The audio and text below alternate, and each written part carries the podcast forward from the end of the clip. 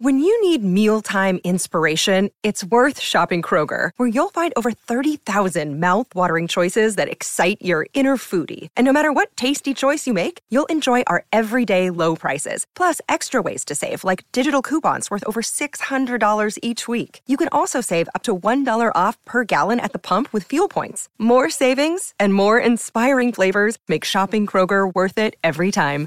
Kroger, fresh for everyone. Fuel restrictions apply. My name is Jenna, and I'm here to help you do all the hard things.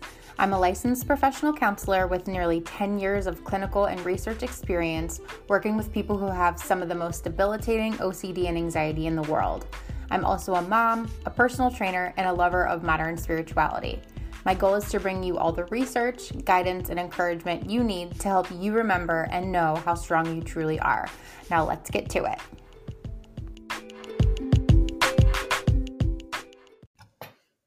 Welcome back, everybody. We're back with another episode of All the Hard Things. Um, I don't know where you all are at uh, or when you're listening to this, but right now we're rolling up on Thanksgiving um, and Christmas and some other uh, fun things going on this time of year. So I hope you all are well. Um, I know the holidays can, for whatever reason, for many of you, be difficult, triggering, bring up a lot of emotions. So I'm just thinking of you all, thinking of you all as we roll into this episode. Um, so today we're going to talk about the first of probably what will be a couple episodes of interventions and and basically some things that could potentially be detrimental to treatment for OCD. So basically what doesn't work for OCD. So I think there are two distinctions here. One, I think that some of the things I'm going to talk about are things that can just be not helpful. Um, so basically, might contribute to feeling like you're spinning your wheels in treatment.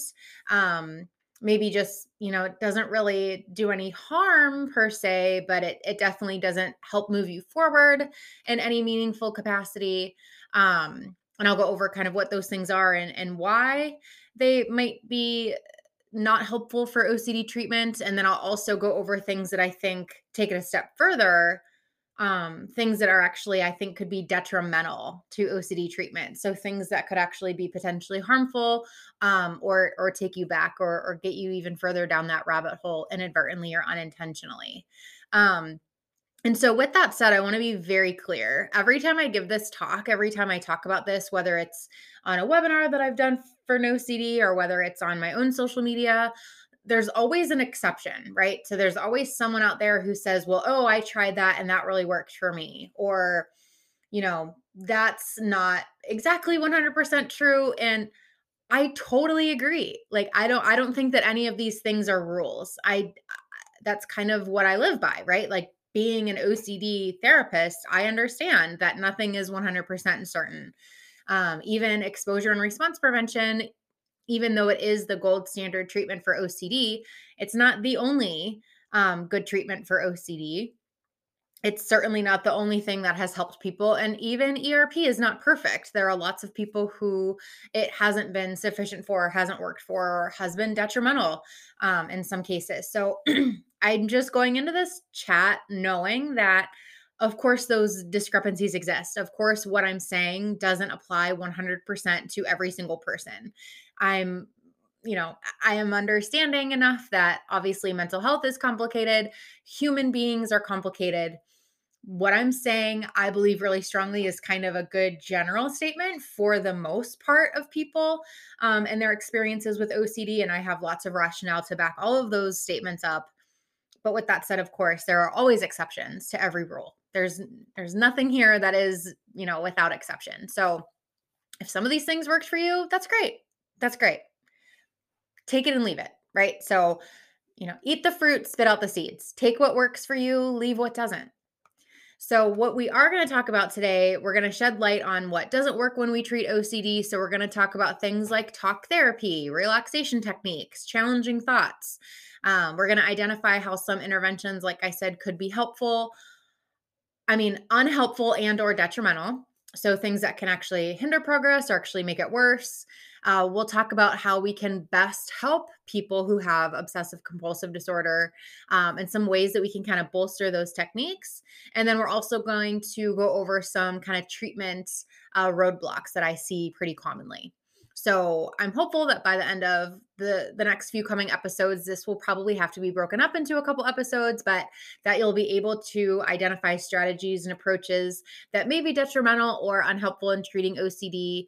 Um, kind of understand the rationale behind why. So hopefully, I'm able to connect those dots for you, um, as you can see why some of these things might inhibit progress or deter progress.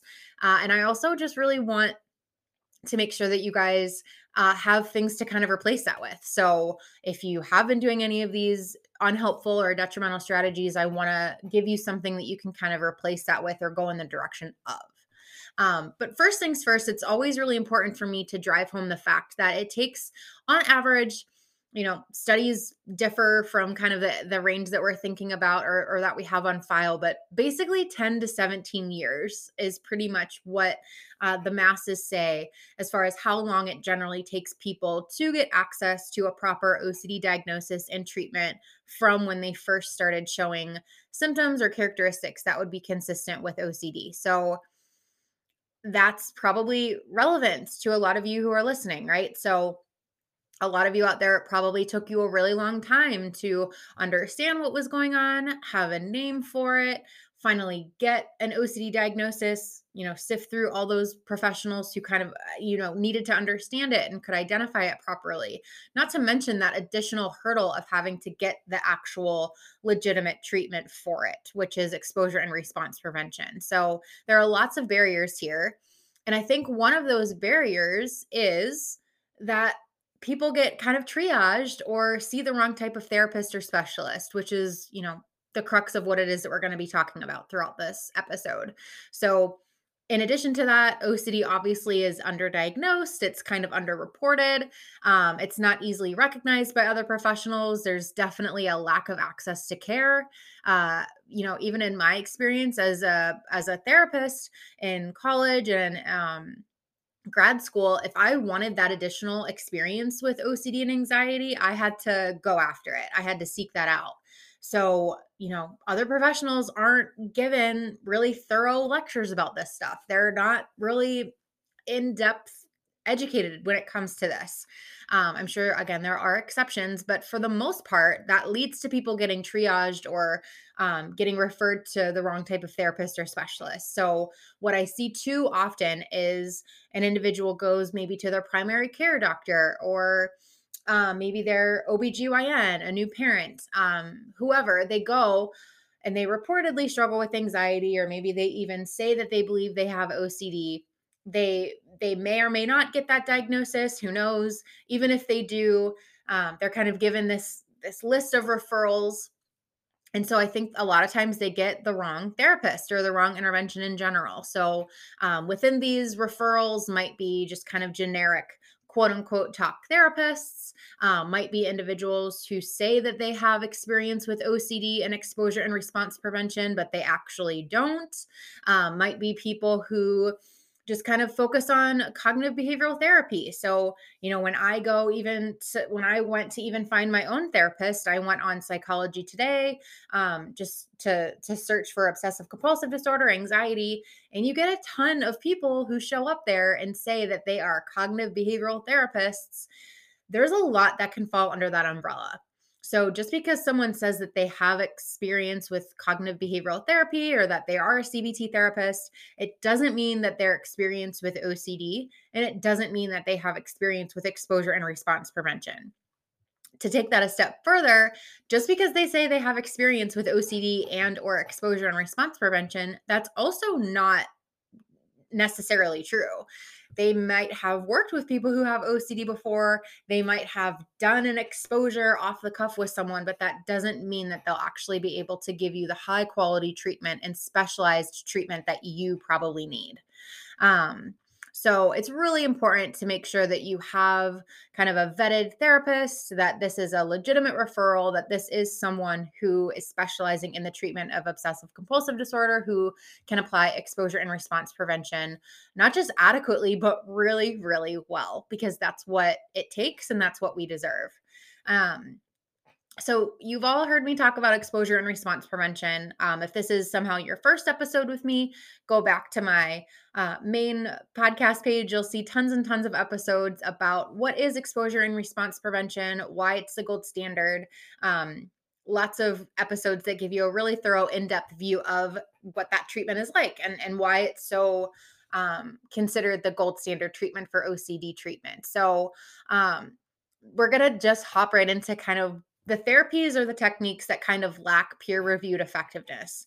Um, and if this, that if those words kind of don't ring a bell to you, um, lacking peer reviewed effectiveness, what that means is it's not uh, substantiated enough in the literature. So, you know, it's not, you know, shown to be an evidence based practice. It's not shown to be an evidence based intervention. It's not backed by years and years and years of science and research and hardcore studies, um, the way that exposure and response prevention is. So, what we go for first, just again, the therapies and techniques that lack peer reviewed effectiveness. In other words, just basically don't have any science or studies to back them up for OCD treatment is cognitive therapy. Okay. So, cognitive therapy is basically when you challenge the content of the thoughts. So, where you really sit down and there's a big emphasis on collecting evidence for whether something could happen or whether something could not happen. Um, so, if someone is uh, presenting to treatment with contamination concerns, for instance, a really thorough and and specifically cognitive therapist would often challenge the uh, collect evidence one way or the other. So whether this thing was contaminated, whether it was not contaminated, um, and basically help you probably try to arrive at some conclusive, um, you know, understanding that this thing isn't contaminated and it's all fine.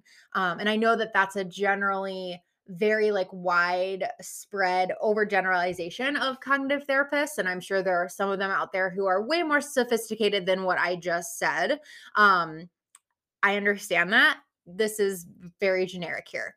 Um, so with OCD, we do not want to challenge the content of the thoughts. So we do not want to, uh, you know, collect evidence for what is contaminated and what's not.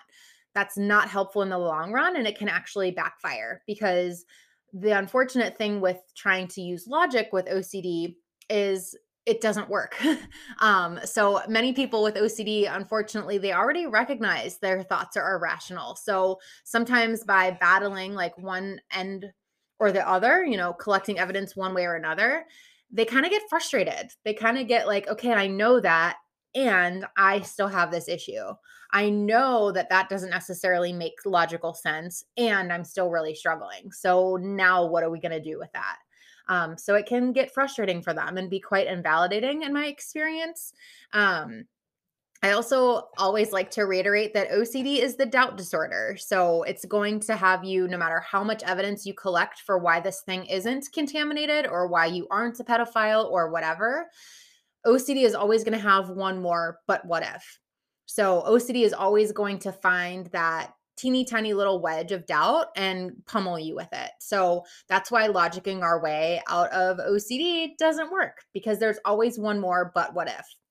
And so when it comes to this technique, you know, generally challenging the content of the thoughts, um, I really, really encourage people to use it with caution, whether it's with themselves or with a therapist. Um, because for all the reasons like I mentioned, it doesn't work. It might really temporarily feel helpful, like, oh, okay, that makes sense. Um, but it's not going to be too much longer before that, but what if comes down the line. Um, and that to me feels a little bit like reassurance, right? So feels a little bit like a compulsion. So again, something that temporarily makes us feel better, but in the long run actually contributes to greater suffering and makes us feel worse.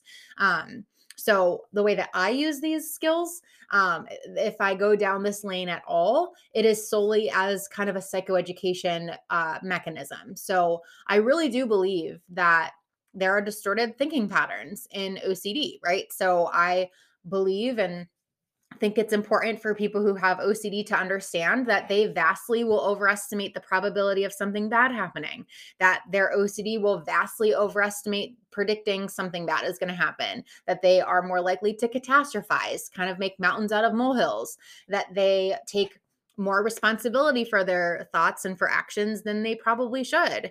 Um, and so I think that it's all good and well and and great actually to provide the person who has OCD with that education that this is what your brain can do. This is the tendency that your OCD brain has to do um, these tricks. And kind of this is why OCD kind of makes you feel like crap essentially. But I'm not going to sit there and actively go to bat, like battling and, and trying to identify evidence one way or the other. It just doesn't work. Your brain really needs the experience, not the logic. It needs the experience of going through something anxiety provoking, and it needs that experience of your feared consequences not happening. Um, so it needs the experience of you touching this thing, believing that it might be contaminated, and your worst fears not coming true. Um, so, with that, cognitive therapy is lacking peer reviewed effectiveness for the treatment of OCD. Not to say that certain cognitive mechanisms and certain um, cognitive therapists, you know, can maybe work their magic in some way. I definitely do believe that there is a cognitive element to the treatment of OCD, 100%. I think that it's all about reframing your uh, relationship to the thoughts and your perceptions and, and all of those things. But to sit there and challenge effortfully the content of the thoughts, that's not going to be helpful. It's going to backfire.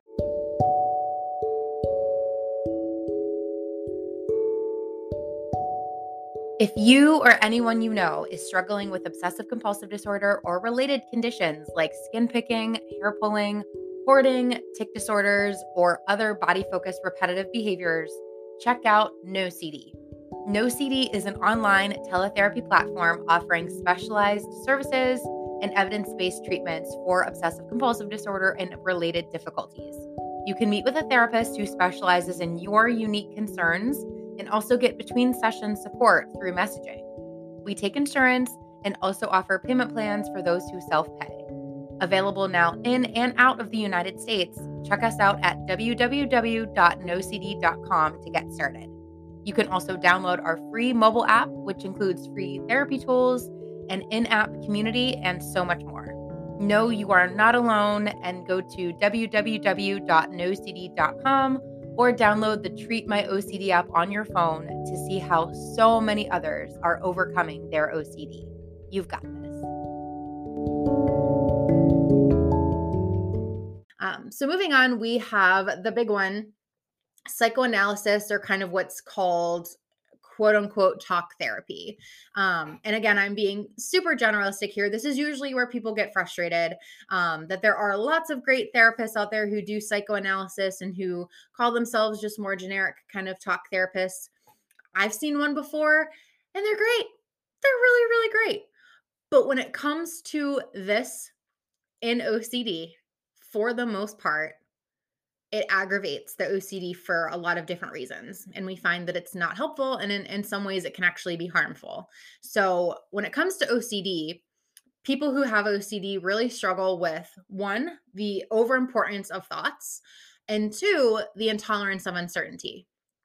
So, talk therapy, where you just kind of, uh, and again, this is so overgeneralized and someone's going to get upset, but when I think of talk therapy, when I what I think of as far as like what I don't want for someone who has OCD, I do not want someone who has OCD to go and just talk about a lot of their problems with no structure, with a lot of non-judgment and um you know, just empathy like I it's not a good situation for someone with OCD because it aggravates their overimportance of thought.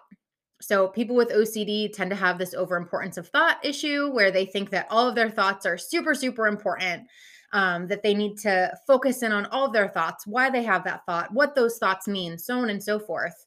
And the talk therapy can really aggravate that. So, by continuing to talk about these thoughts and by continuing to talk about it and get curious about it and really like hammer in this thought and this experience, consciously or not, we may be aggravating that overimportance of thought issue, right? Like, well, what we want to teach people who have OCD is that actually their thoughts are not inherently bad and they're not inherently good. They are kind of what we make them. And we can have these thoughts and we can still move on and engage with our values. We can still move on and do the things that we want to do, regardless of our thoughts.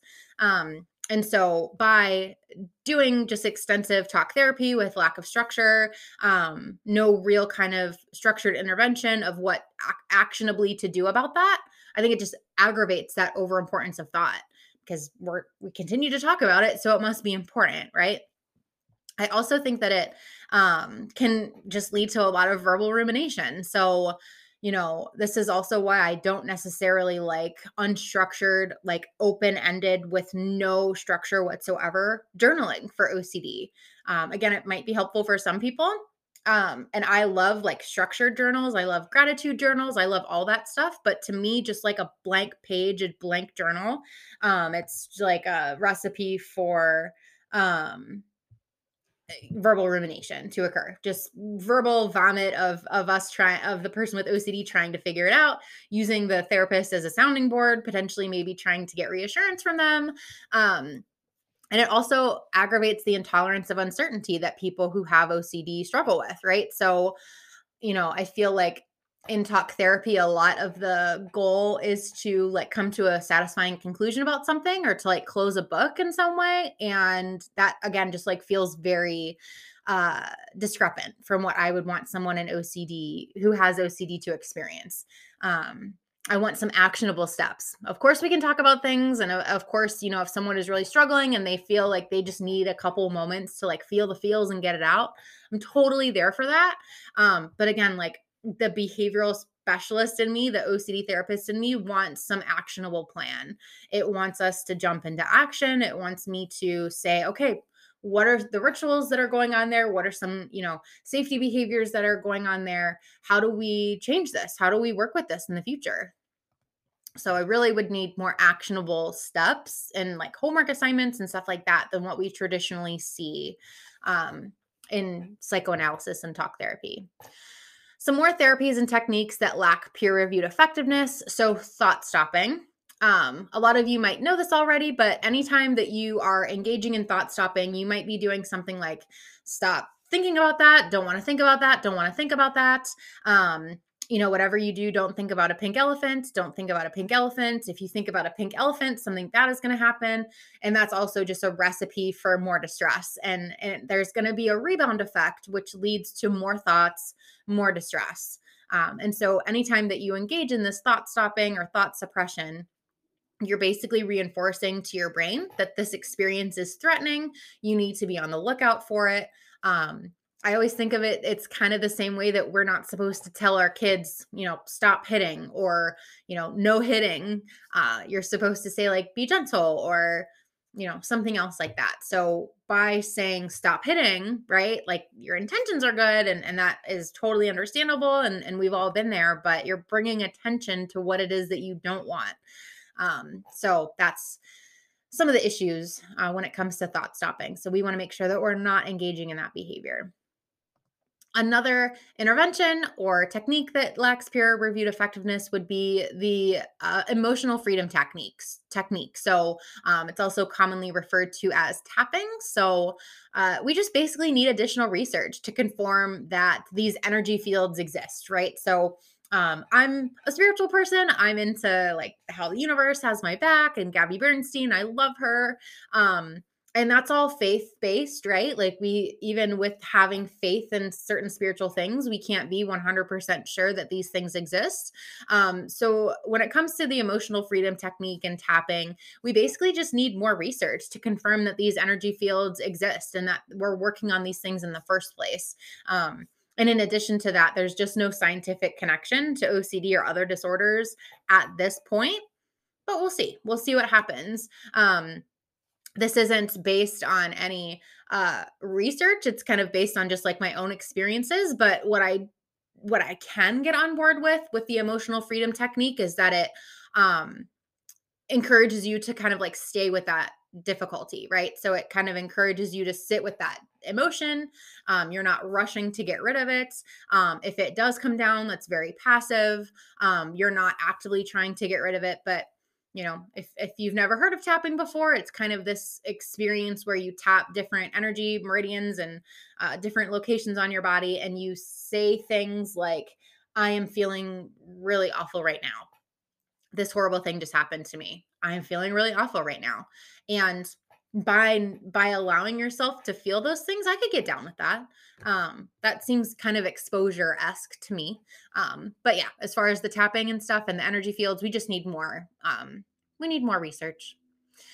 And then we have animal and equine um, assisted therapy. So, you know, it might be enjoyable. I, when I used to work at Rogers in the OCD um, and anxiety residential recovery units, uh, we had animal therapy. Um, we often would take individuals to um, do assisted therapy with horses. Um, we had a therapy dog who would come every week, and it was great. It was a great experience.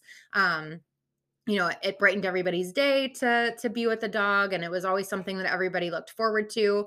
Um, so I have no issues with it. Of course, you can always kind of make exposures into that experience, right? So if someone struggles with uh, thoughts or like sexual intrusive thoughts about animals that's a, a great you know two birds one stone type of situation where you can certainly make this um, into an exposure situation for sure but might be enjoyable. There's just no research support for obsessive compulsive disorder. So one of those things that i don't think is necessarily harmful um, but we just don't have the research to kind of back it up just yet um, a couple more here before we wrap up. So, eye movement desensitization and reprocessing, aka EMDR. I get this all the time, all the time. This is probably the um, number one question um, as far as like alternate therapies that I get. So, is EMDR effective for OCD? And the the interesting thing is, is that there is some research to support um, EMDR in the treatment and reduction of OCD symptoms um, for OCD, but it's very preliminary. Um, even the language in all of these research studies will will give you that sense that it's very preliminary. Initial studies suggest, initial findings suggest, um, and so there are some out there. We're learning more about it. Um, but when you compare it to exposure and response prevention, exposure and response prevention has been around for years. The re the, the words that are used there with exposure and response prevention are conclusive definitive gold standard. So emdr again if that's your thing and if you have found someone who feels like it's a good fit just know that the findings are initial and preliminary versus conclusive definitive gold standard.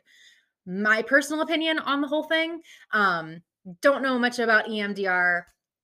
Um, so I'm not going to claim to be an expert in EMDR, but um, there was a really wonderful meme that I found. Um, someone had made it; it was not mine, um, but there were essentially two twins. They were identical twins. Um, one looked like very plainly dressed, like professionally dressed, you know, black suit, like pretty straightforward, um, nothing fancy whatsoever. The twin immediately next to him was all dressed like very um, kind of extravagantly with like a pink feather boa and a feathery hat and like these radical sunglasses um, and just like very shiny and shimmery and like outlandish kind of dress that and the the the meme said like ERP versus EMDR and I think that's perfect. So That's exactly what is going on here, if you ask me personally. Um, I think what is helpful about EMDR is the exposure element. So you are asking this person to sit with those discomforting experiences. You are asking that person to relive something, which is really not all that different from like imaginal exposures or um, like scripts, like, you know, anxiety provoking script work that we would do in exposure and response prevention. Um, so if you ask me, the meat and potatoes are the same. Um, it's an exposure element to it that makes EMDR effective. But there with EMDR, obviously there are some some bells and whistles that might intrigue people a little bit more. Um, so like the bilateral stimulation, whether that's with lights or uh, fingers or anything else. Um, I think some people are drawn to that, that it seems a little less hardcore than exposure and response prevention. Um, I think EMDR, if you ask me, it is exposure and response prevention with a, a with some added sprinkles. Um, sprinkles don't really do anything; they're not really nutritional at all, um, but they make things fun. So so go for it. Just know that the research is initial, preliminary, it's not conclusive and definitive and gold standard um, like what what it is that we're getting with exposure and response prevention two more interventions here that are just not uh, peer reviewed um, as much as we would like for them to be. They're not shown to be effective in the literature. Life coaching so, the difficulty with life coaching so, if you work with like an anxiety coach or an OCD coach, just know that there's no governing body to determine if they're practicing ethically. Okay. So, when it comes to, at least in the United States, how it works, um, if you're a social worker or a licensed professional counselor, we have to go through rigorous training and retraining. We have to do continuing education. We have to continue to submit paperwork, and we have governing bodies that watch a lot of what we do um, to make sure that we are consistent and that we are following all of our rules and that we are doing no harm um, and that essentially we're doing great jobs. Um, there's no governing body to determine that with life coaches. So it's also really important to know that just because someone has lived experience with OCD, it does not equal a qualified specializing professional. So I know that working with a professional or you know working with someone who has lived experience with OCD that might be helpful for your journey. Um, just know that's that's in my opinion, it's just not enough. It's not enough. Um, it doesn't equate to all the training and all the specialization that we as therapists have had to go through to do what we do. Um, and the last one here is relaxation therapies. So when it comes to relaxation therapies. Um, these also are not peer reviewed as far as effectiveness go. So uh, there are some studies that show symptom relief that uh, is is kind of achieved more slowly and with less durability, um, and it basically treats the symptoms, right? So relaxation therapies treat the symptom of anxiety. It doesn't actually treat the problem, which are the intrusive experiences and the misinterpretation of them. So, really important to, you know, remember in exposure and response prevention, guys, we don't want you to have to do this relaxation therapy, right? We don't want you to have to actively relax yourself. We want you to allow yourself to feel the discomfort and witness that coming down naturally on its own without you having to do any compulsion, any relaxation, anything. We'll be back with another episode. Stay tuned for more. In the meanwhile, keep doing all the hard things. And next episode, we will jump into some other questionable interventions for OCD. Um, we'll get into benzodiazepines. We'll get into some other mistakes that I think therapists make often, um, some other common pitfalls in exposure and response prevention, and how you can kind of strengthen your exposure and response prevention treatment. So we have so much left to cover, you guys. Keep coming back, and I will see you in a little bit.